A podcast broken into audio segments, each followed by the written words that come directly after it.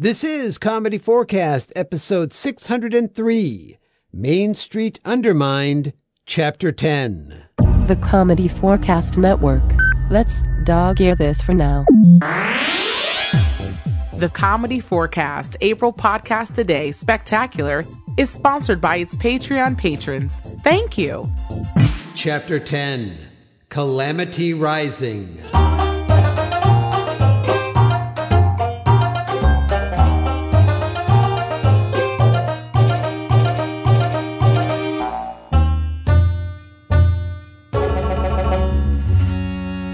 In our last chapter, the mayor of Grassssssside Greene, Mayor Garfield Lucky Dubois Jr., succeeded in his plan to cut Middling Fair off from the outside world. As we are about to learn, chaos is at hand. This is Bioscope Crackerjack Thomas, ace investigative field reporter for the Middling Fair Courier Times Roman Bold Italic. In today's headlines, Mayhem in Middling. That one was my idea. Send me my Pulitzer, now! Access in and out of our fair city has been completely cut off, like so much meat at the deli counter. But not the good kind of meat, more like olive loaf. Supplies are already beginning to dwindle. Rumor has it that the local Bed Bath & Beyond is already out of Beyond and is rapidly running low on And. While many are calling Grassssssside Greene's Mayor Dubois to task for this action, it's clear that Torpel Dunsel and her sister Bryn share in on the blame. They have become personas non gratis in Middling Fair and have been evicted from their apartment. A process that will undoubtedly be challenged in the courts. At least it would be if a judge could get into the town. The Dunsel sisters are now reportedly living in their tiny bungalow, located within the boundaries of the previously unknown hamlet of Placeholder, a piece of land that completely separates Middling Fair and Grassssssside Greene here in the Chasm Valley. At that same moment, in their tiny bungalow located in Placeholder, Bryn and Torpel Dunsel listened to the broadcast. Outrageously, they are reportedly still free to operate their overpriced insurance agency in that pit of pandemonium, that center of catastrophe, Grassssssside Greene. Now, on to the weather. Whether or not my Pulitzer is on the way. Great. We had a darn nice apartment. With indoor plumbing, I might add. And now we're back to living in this shack. Relax, Bryn.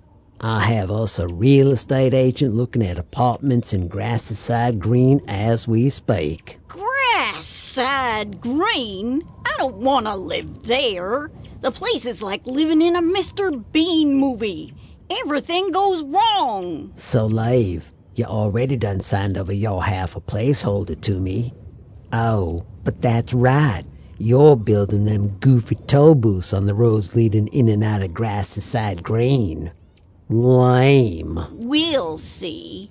I'm gonna have me some steady income while you sit around and wait for the mayor's dumbass scheme to work. You're right, sis. I mean, what's half of a town compared to a few shining nickels? Oh, shut up! Now you shut up. You first. Meanwhile, in an apartment at the Venus Arms Hotel and Towers in Middling Fair, Now, on to the weather.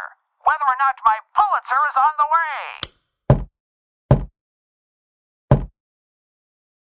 Basically, come in. Like, hey, Lenny.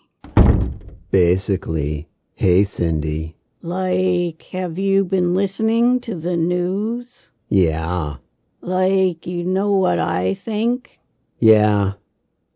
No, Like, I think this is the sort of emergency that, like, General Kalamity was talking about a few months ago. Basically, what are you talking about? Like, don't you remember? Like, in episode 584? Like, when he had us fill some bug out backpacks? Oh, yeah. Basically, I keep forgetting I'm wearing mine. Good thing it's waterproof. And basically, I've mostly learned to sleep on my side. Like, I think we need to do what the general said and, like, bug out. But where do we basically bug out to? Like, I don't know. He didn't, like, cover that part. Basically, we have these compasses. They always point south. Like, north. I always get those mixed up. Just like down and seven. Like, I think we need to go. Basically, I'm seven with that. At the same time, in Grassssssside Greene, Mayor Dubois and the nefarious Agent Briggs look on as workers busily perform construction tasks. Briggs, I do not like the idea of these toll booths. Relax, Mr. Mayor. Everything is under control. Um, um, um, um. Said she'd keep the tolls the way you agreed in the contract. But speaking of money, I think now would be a wonderful, wonderful time to pay me. Ha! You wish. Middling Fair isn't finished yet, but soon. Soon. In sports, the Middling Fair Mighty Couch Potatoes were a no-show again last night in another away game. Because they can't leave town. Who is coming into the studio while it... Oh, General Kalamity. That is. Great battleships of Bedlam. I wasn't at attention, General Kalamity. And why are you interrupting my demo reel? I mean, broadcast. As of oh 1800 hours, I am declaring Deputy Sheriff Law in the town of Middling Fair. Skipping past the whole oh 1800 thing, what exactly is Deputy Sheriff Law? It's exactly like martial law, but completely different. Great misspellings of Mesopotamia. It's not martial like in sheriff. It's mar- Soldier! Yes, sir? Get this civilian walking dictionary out of here. Yes, sir. Wait, where are you taking me? To some ghastly gulag? Some clandestine compound? Nothing so good as that for you. You're going home, getting on the phone, and trying to cancel your cable subscription. No! Will Buzz be able to cancel his cable? Will Lenny and Cindy make it to safety? And will anyone else realize there is no such thing as Deputy Sheriff Law? Maybe we will find out in Chapter 11 For Whom the Booth Tolls. This episode featured Bonnie Kenderdine as Bryn Dunsel and Cindy, Kreg Steppe as the soldier, and the narrator was played by Garry J. Chambers. You can support comedy4cast for as little as a dollar and receive episodes before everyone else.